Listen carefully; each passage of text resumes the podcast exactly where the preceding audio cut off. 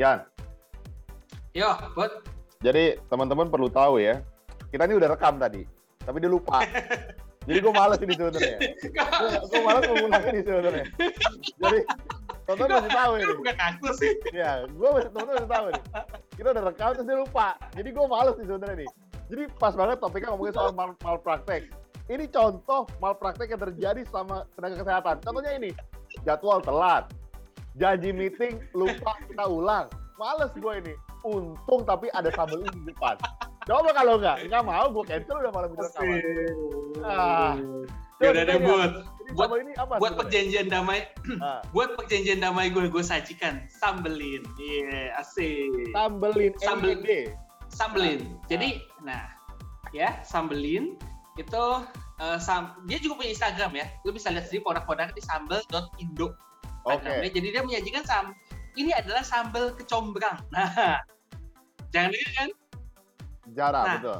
Jadi produk sam Nah, produk sambal kecombrang ini digabung juga ada sambal kecombrang teri, ada sambal kecombrang cumi, ya. Nah, produknya juga cukup beraneka ragam. Buat teman-teman yang misalnya tertarik pengen mencoba kayak apa sih sambal kecombrang ini, karena personal yang menurut gue sih, gue juga udah makan dan gue bilang enak, enak banget gitu. Eh gue waktu itu gue gue campur sama nasi, jadi rasanya agak mirip-mirip sama nasi goreng kecombrang. Gue suka nasi goreng kecombrang. Nah, kalau misal buat teman-teman ada yang tertarik, bisa nih langsung dikirim ke eh, pesan aja ke WhatsApp-nya. Ini gue bacakan WhatsApp-nya itu di 0812 9840 1192. Kali lagi, Sambelin Taste of Indonesia 0812 9840 1192. Produk yang ada di tangan kiri gue ini adalah contoh sambal teri kecombrang. Kalau di tangan kanan gue ini adalah contoh sambal cumi kecombrang. Ya, agak hijau gitu. Tapi kasih dua-duanya, hmm, mantap. Nah, karena gue kasih sogokan sambal, lu udah nggak boleh makan lagi, Bud. Enggak, enggak, enggak, bukan itu. Lu ngomong lu udah coba, gua aja nggak nyoba nih. Maksud gua, gua aja nggak nyoba di sambal kecombrang. Eh, lu bayangin ya, temen lu bayangin ya. Dia nih ngomong nih, tapi gua nggak nyoba nih. Telat, ngulang. Jadi lu lu ngerti kan kenapa banyak tenaga medis yang melakukan malpraktek? Karena nggak hanya di medis doang, di kemas sehari-hari juga begitu. Contoh inilah, lu bisa lihat lah. Gua udah bohong ini sebenarnya. Enggak. Eh, Nah. kita sengaja, kita sengaja, Bud. Jadi orang bisa ngeliat gitu. Oh, muka puas setelah makan sambal kecombrang tuh kayak gini gitu. Muka kagak puas karena belum nyoba, ini kayak gini gitu. Nah, Beda ya gitu kan. Nah. Tapi tenang aja, kalau teman-teman pesan pasti dikirim. Nggak mungkin kayak dia. Dia nih gini, terang-terang itu sambal di, di- dikasih dua. Seorang satu kan, dia kirim. Dia taruh itu dua-duanya. Lu kan bisa lihat maksud gue. Nah, oke. Sekarang Tadi, Kan. tadinya Nah. gue pikir, oh yang yang yang yang te- yang tadi gue kirim ke Budi ah gitu kan. Tapi Nah. kok dua-duanya menarik ya gitu. Buat maaf ya. Batch selanjutnya deh. Yan, Yan. Tapi gini. Ya. Jadi, jadi em, Adrian ada mengirimkan beberapa topik kemarin. Salah satunya yang buat gue menarik pengen gue bahas adalah gimana kita tahu kalau kita tuh korban malpraktek.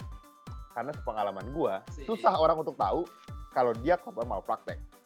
Eh, Hmm. Dokter itu kan intensinya baik tentunya ngasih yang baik gitu. ya. Jarang lah dia kayak menunjukkan dia malpraktek jarang. Bahkan ada dokter galak yang sebetulnya juga baik intensinya. Gue cerita sedikit.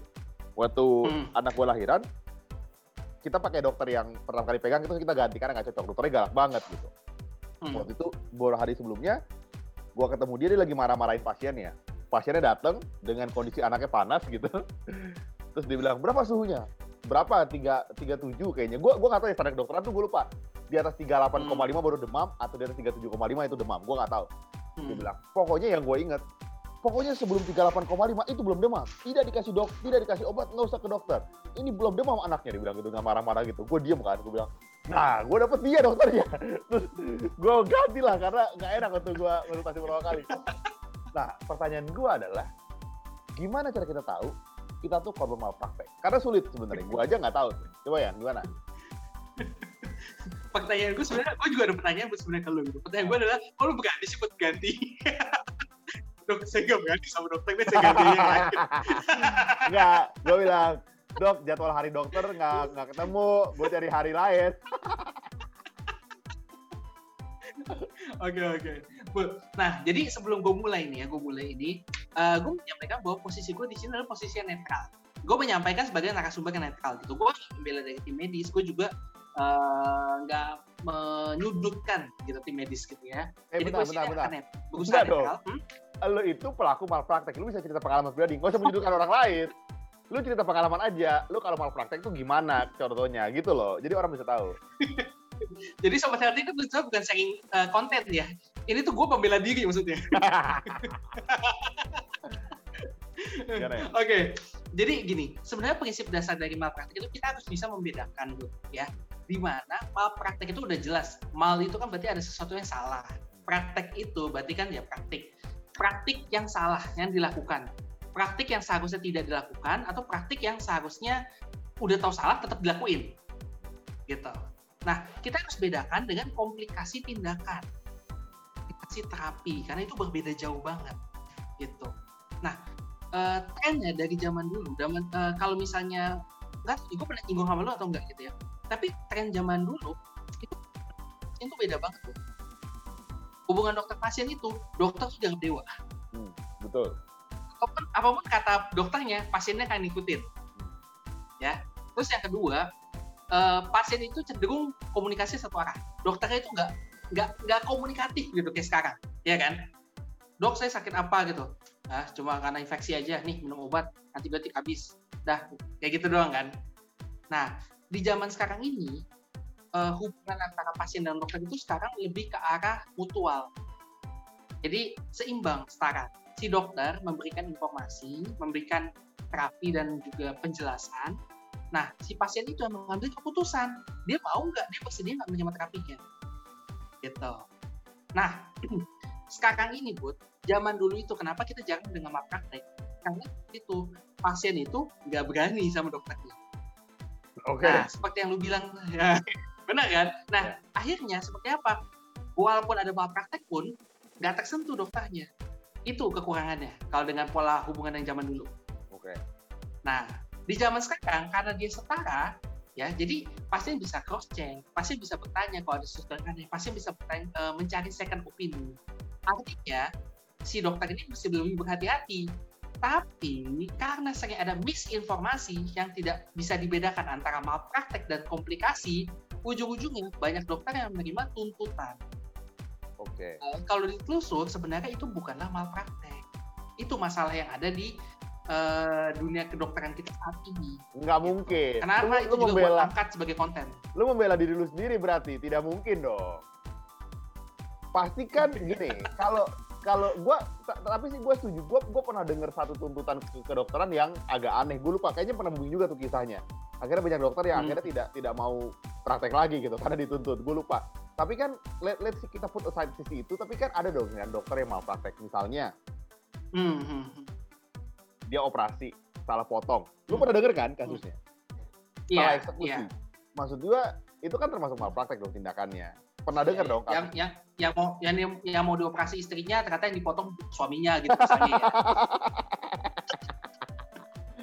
Kalau itu agak susah tuh gua, agak bingung gua.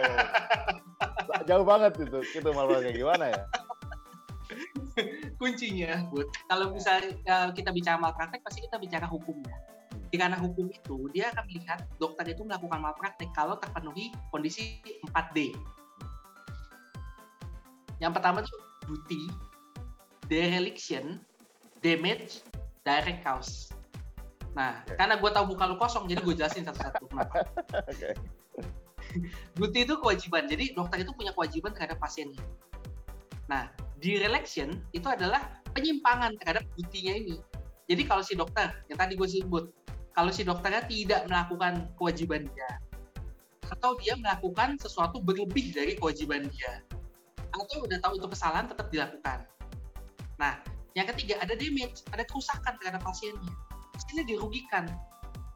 Nah, kerugian itu berhubungan langsung sama kesalahan dari si dokternya itu. Itu yang disebut dengan direct cause. Nah, Oke. kalau ada empat syarat ini terpenuhi, maka itu bisa kita mem- memikirkan kemungkinan ke arah malpraktek. Gitu, Bu. O- Oke, kalau hanya dua enggak berarti. Kalau hanya dua enggak. Jadi misalnya, misalnya ya, semisalnya. Ternyata dokternya itu salah memberikan obat. Hmm. Nah, tapi obat yang diberikan tidak mengakibatkan sesuatu kepada pasiennya.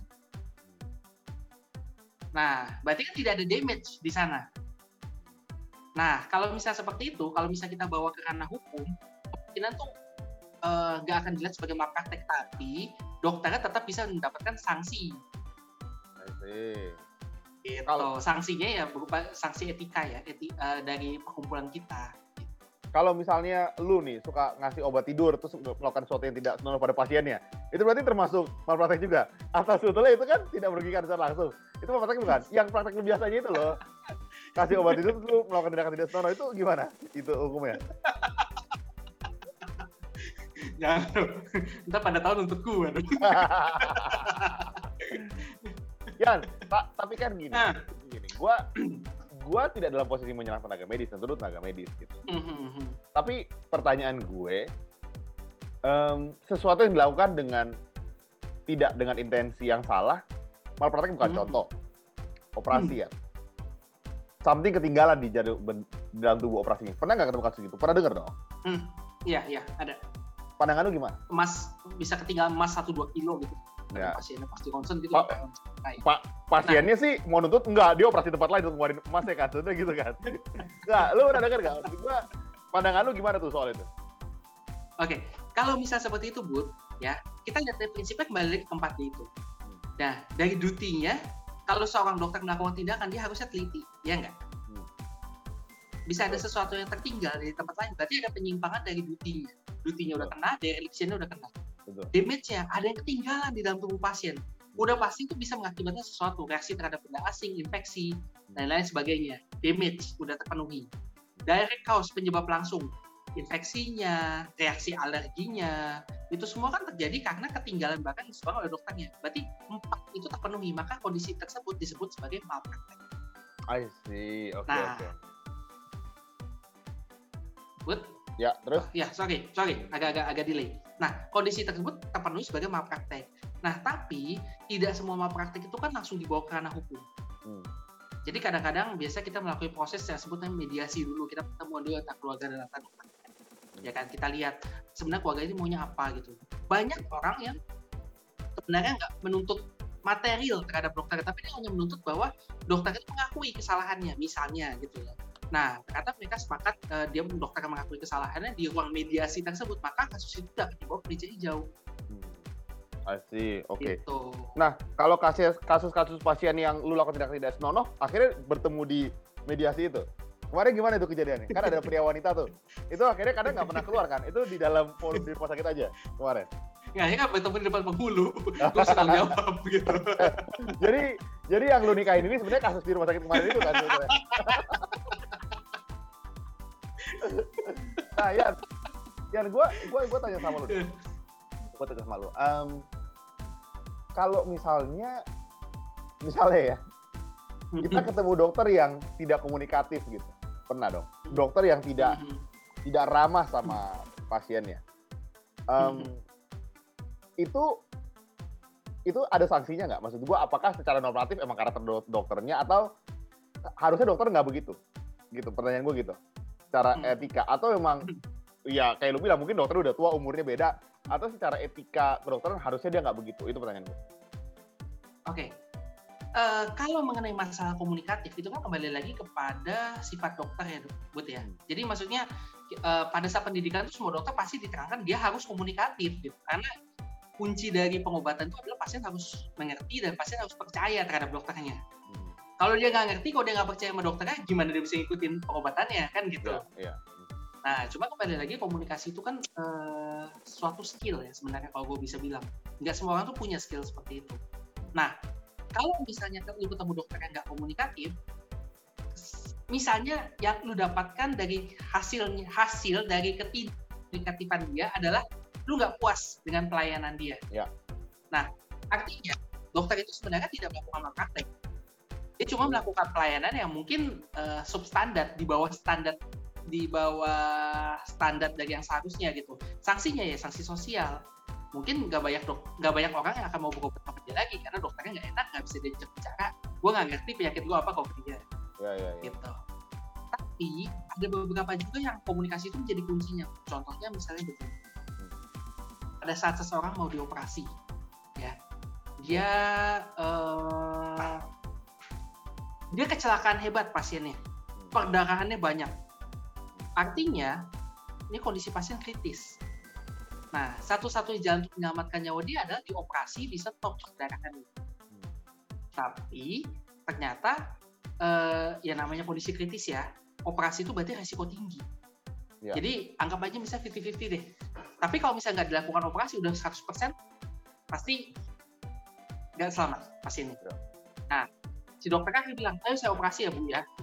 Tapi dia nggak jelasin resikonya. Dia nggak jelasin kalau ini operasi resiko tinggi. Oh pasiennya ternyata uh, amin-amin tapi ternyata pasiennya meninggal di meja operasi. Keluarganya nggak terima. Saya nggak diceritain gitu. Saya sih nggak dikasih tahu kalau ini operasi tinggi paham paham nah nah pada kondisi seperti ini bu dokter itu melakukan pelayanan yang standar ya mungkin ada kekurangan dari duty-nya duty-nya kewajiban dia itu seharusnya menjelaskan kepada pasien sepenuhnya ya. jadi ada duty ada dereliction hmm. tapi tidak ada damage kematiannya tidak disebabkan karena dia nggak ngejelasin kematian ini sudah memang merupakan resiko dari operasi karena itu sebenarnya itu bukan malpraktik gitu. Okay, Tapi okay. pasiennya tetap bisa uh, menuntut sesuatu kepada dokter karena dokternya sendiri tidak melakukan penjelasan. Dan kalau misalnya ternyata uh, dokternya mengaku nih, saya sudah melakukan penjelasan, terus dari pihak keluarga bilang tidak sih nggak dijelasin, nah loh hmm. itu bentrok lagi kan, hmm. kan kita biasanya kalau itu berpegang pada kami. Cuman hmm. lu bisa paham ya kondisinya kayak gitu.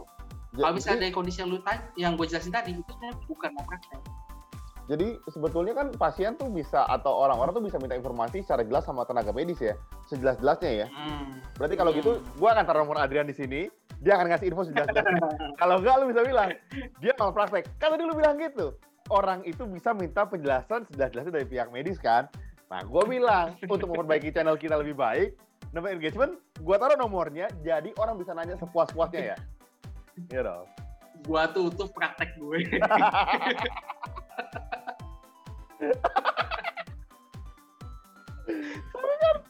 lu ngerti dong maksud gue gini nah, nanti teman-teman nanti nanti mungkin gue masih ngelobi Adrian mungkin nanti kalau berhasil lu bisa telepon kapan aja untuk jangan lupa subscribe dan share gitu untuk topik kita ini itu gitu kan ya buat buat nah. sambel kalau kena mata pedes loh Iya benar, gue paham itu. Tapi kan lu gak ngasih ke gue sambelnya masalahnya. Jadi biarin orang telepon lah di sini. Yan, oke. Okay.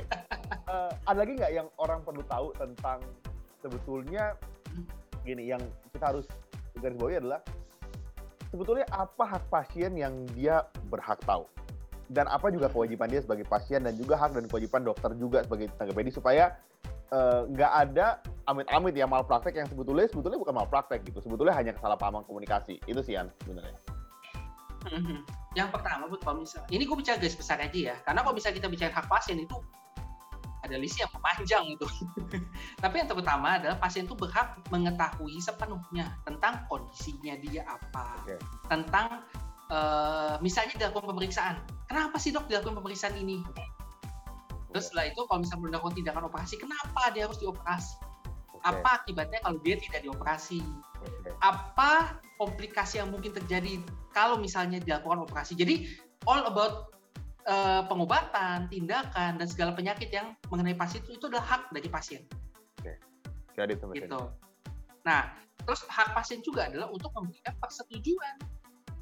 Jadi kalau misalnya nih ternyata setelah dijelaskan ternyata pasiennya, waduh kok saya takut ya setelah dengar cerita dokter, setelah mendengar penjelasan dari dokter, operasinya kok begitu banget. Saya nggak mau dok melakukan tindakan, saya nggak mau dioperasi. Dia pun ternyata itu berujung pada mengancam nyawa pasien, itu adalah hak si pasien.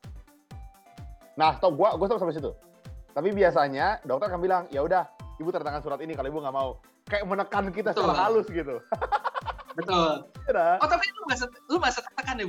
Iya kayak, makanya kayak... jangan kesenggat, makanya jangan keseringan gaul sama debt collector. Disuruh tanda tangan surat lu takut gitu. Ah. Iya kan, ada ada soal bilang gini, Bu, saya lepas tangan ya ibu ada apa-apa ya kan gitu dokter seolah-olah memberikan apa uh, tekanan secara halus kan sebenarnya gitu dia. Ya, mungkin uh, tapi gue baru tahu sih, gue baru tahu dari sisi aspek lu kalau misalnya itu menakutkan ya. Tapi kalau misalnya dari sisi medis, kenapa kita minta tanda tangan itu? Karena kita butuh persetujuan hitam di atas putih. Sering banget kayak gini, Bu. Sering banget kayak gini. Uh, gue pakai contoh lu ya, nggak apa-apa ya. Ceritanya uh, otak lu yang kecil itu gegar otak gitu. Nah, Iya.